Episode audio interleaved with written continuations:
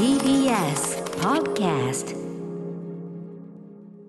はい水曜日でございます。日比さんよろしくお願いします、お願いします。6時です。はいいかがお過ごしでしょうか？最近は日比さんは。あのまあ相変わらずしてぼちぼち仕事も増えてきてというとこですけどなんか街の人が一気に増えたんで、ちょっとその景色の変化に戸惑いが隠せませんね。明らかにね、あのー僕も事務所との往復ではあるんですけど、うん。まず電車がやっぱ確実に増えたよな。増えました。道も。あと、ね、当然学校再開もしてるからあの学生服着てこう歩ってる子たちなんか見るとあーっていうねねえ。感じもあるし、うん。まあ、あの再び回り出してること自体は結構なんだけどもやっぱりねあのせっかく我慢した分ね元も子もない感じになるのもねそうなんですよ。あのでしょだから。俺ちょっといまいちよく分かってないその東京アラートなるものがさ、まあ私もすみません。お伝えする立場なんですけど理解にちょっとまだ間に合ってなくて。でも当たり前だよね。だってそのさステップ2だなんつってさ、うん。そのね開く方に行ったと思ったら、ええ。アラートだっつってさそれはなんかさなんなんつうかこうどうすりゃいいんだよって感じがね。そうあなんか赤くなったうん。って、でなんかそこまでちょっと追いついてないですうんね。でほら要するにさその強制力を伴うようなさ、うん。自粛みたいなことじゃなくだからあの要要はすごい言葉悪いけどだましだまし、うん。だましだまし回しながら抑えていくみたいなことがを理想としているため、でもやっぱそれを言われたねその国民側はっていうとやっぱりさ、まあ、僕らはもちろんねあのうん。いろんな形で自粛したりリモート続けたりきあの協力はもちろんずっとしていくつもりだけどやっぱさ人によってはさ、まあ、なんだかよくわかんねえし、うん。ね、で感染者減ってる様子なんだったらいいんじゃねって感じになっちゃう人がいるのもなんか責めらんないなっていうか。なかなかどこまでのやっぱ線引きとか引き際だったりこのさじ加減がうん。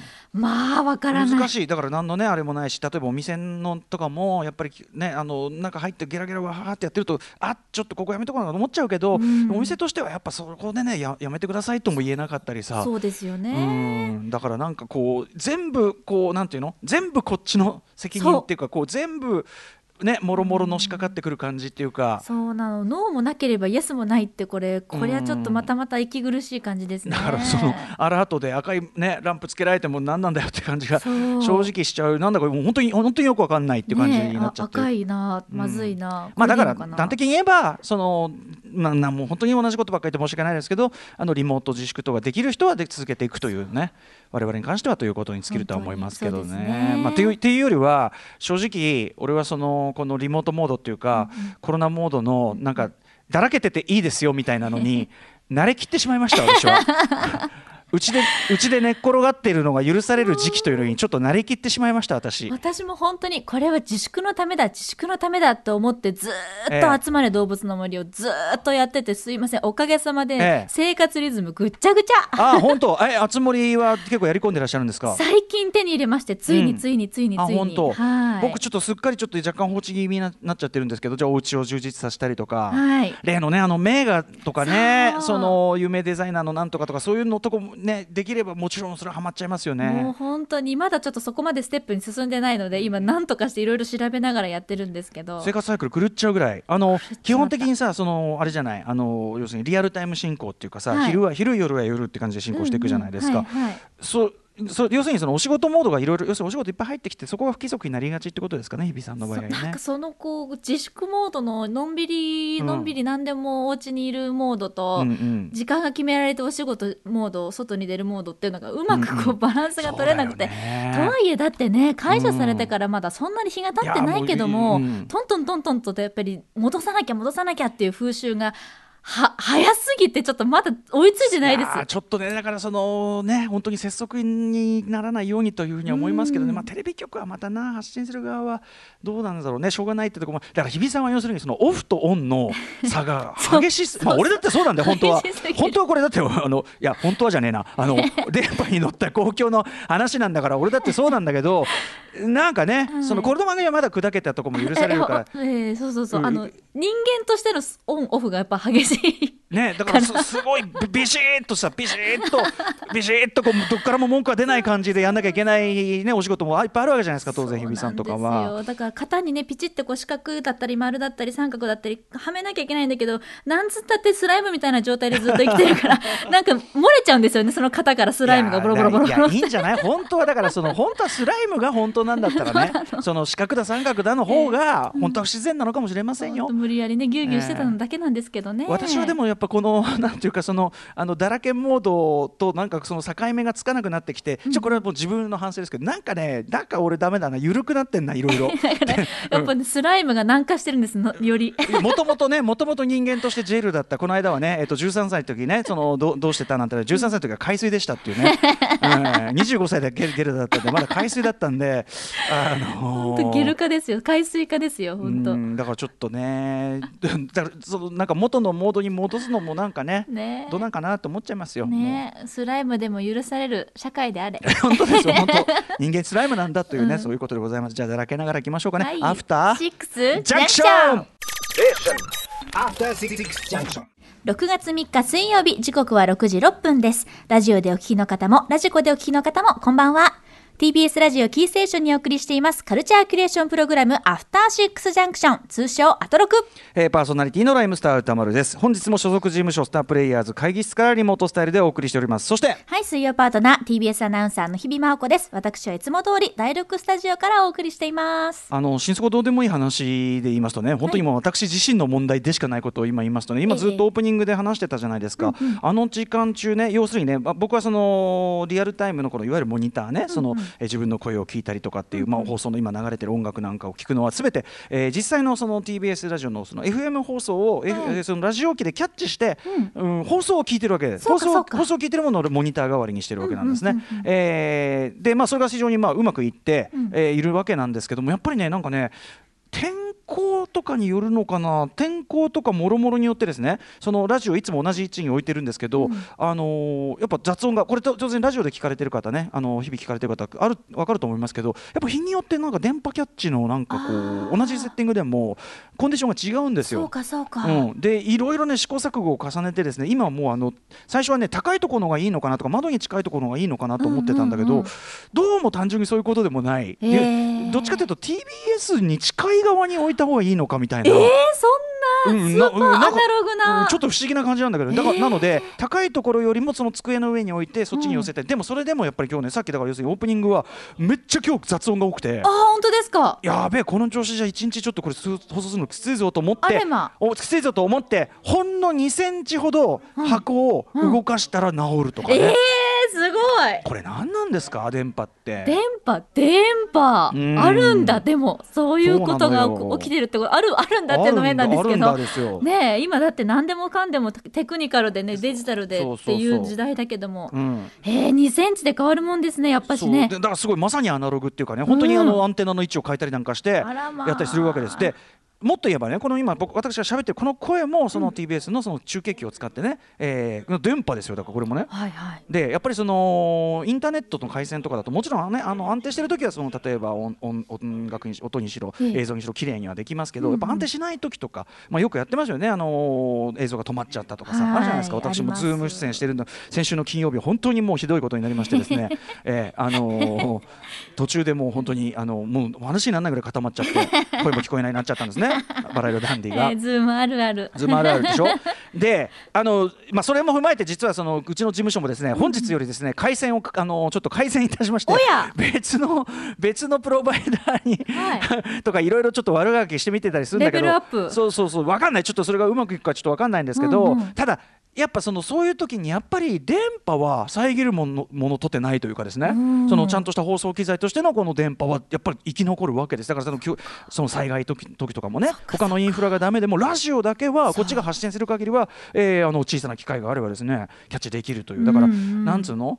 あのまあ先週ねあの表しました。AI 崩壊とかいろんな映画でたまに映画でもそういう描写ありますけどやっぱ時にはね、あのふインフラがダメになっちゃった時にアナログな手段が勝つみたいなことがあるわけなんですよね。そうですよね。私も東日本大震災の時に唯一ラジオだけが情報源だったの、今思い出しました。あねじあ、うんそういうあのえ日比さんもそういうキャッチできない時があったありましたありました。やっぱりりねあのテレビにもたどり着けなくて、うん。うん。うん。あと情報もないっていう時ええにやっぱりラジオだけは必ずキャッチしてくれてたのでね。電源が続限りもう本当にすがりつくように聞いてたんですね。うん。え日比さんはその時どどちらにいらしてその状況だったの？私はちょうど登下校で下校中だったんです。ええええで電車に乗ってたんですね。うんうんうん。でこれ先生方聞いてたらあれだけども、ええ実はたまたま英語のリスニングの勉強のために iPod を持ってたんです。ええええちょっと高速はちょっとあれなんですけど。あ高速的にごめん iPod をなさい聞いて先生方。そ そんなことをそんなことをあの今聞いて俺偉いなとしか思いませんけど。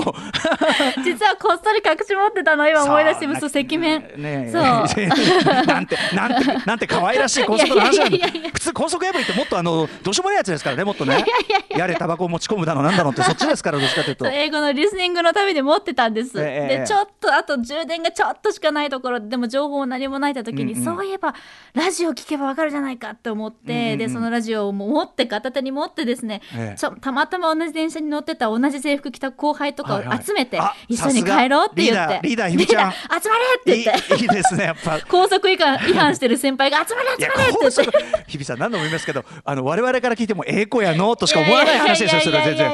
英語の勉強用でしょだってそんな。っっていう手ていう手あっていう手ね。っていう手 っていう手もある。うん。けどまあまあそうそうそれで橋を渡り川を渡りなんとかがえっちらおっちらお家まで帰りました。その後輩たちをそのね、こう集めてってまたそれ素いや敵いや。知らなかったよそんな。いやいやいやでも恥ずかしいことに私その時所持金が10円でバスに乗せてあげることもできなくて後輩を、もう。て定定期で通ってたのね定期で通ってたんでお金使うこともない寄り道もすることもないんで、10 10円しか。持ってなくて。あ10円そう10円と北海道をね後輩に渡して気をつけて帰れよって言っ えて一人バスに乗10せてなんかなんか足しにしろって言って渡したのしたらいいか分かんなくて。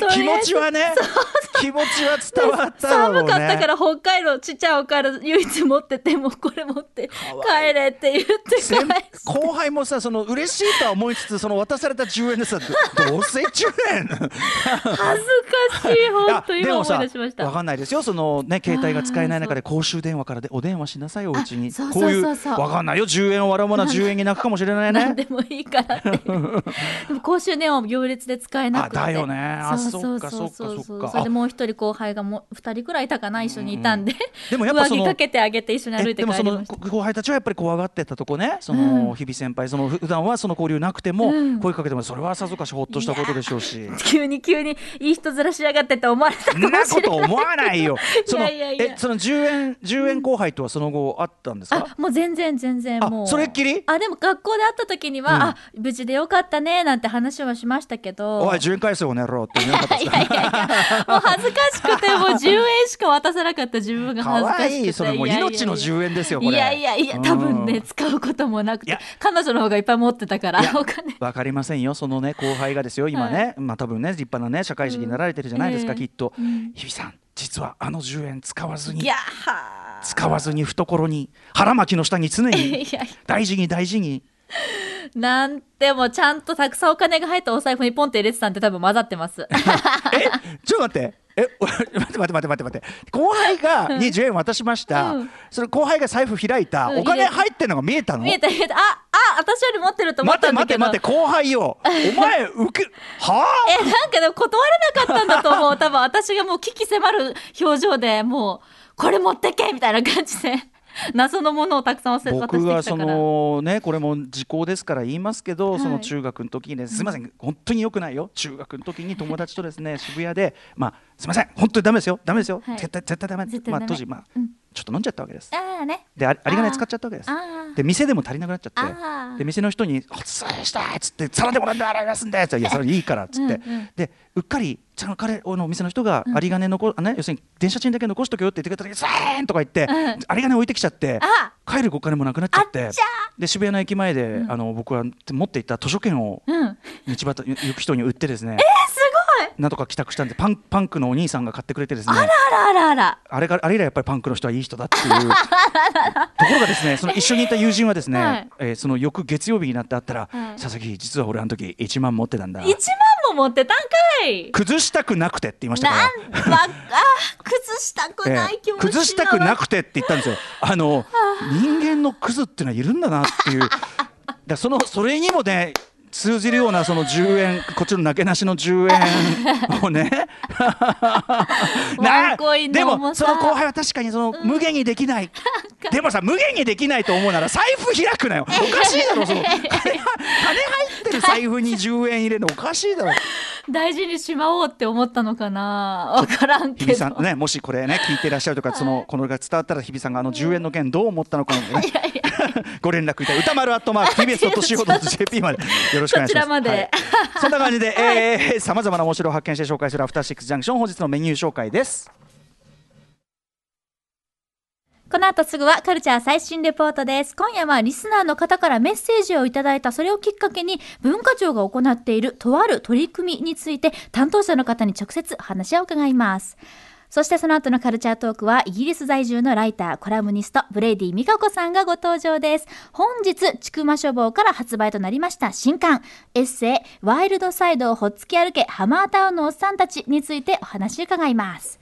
そして7時からのミュージックゾーンライブダイレクトでは、先週 YouTube ブッキングが炸裂大成功いたしました。大阪のアイドルグループ、たこ焼きレインボーのライブをお送りし大ます。阪からね、はいやってくれるんですかねはい、そして7時台の後半は新概念提唱型投稿コーナーシアター一期一会です。もう本当に徐々に徐々にね映画館も開いているところがありますかはいら。大手もね少しずつね開いてあの大手も小さいところもね開き出してるようなんで、喜ばしい限りですこちらはねはい、そんな思い出体験談を今日もご紹介します。8時台の特集コーナー、ビヨンドザカルチャーはこちら。映画「ビースティーボーイズ・ストーリー」公開記念改めてビースティーボーイズとはどんなグループだったのか語り合う特集フィーチャリング高橋義明下ダラパーより MC 坊主。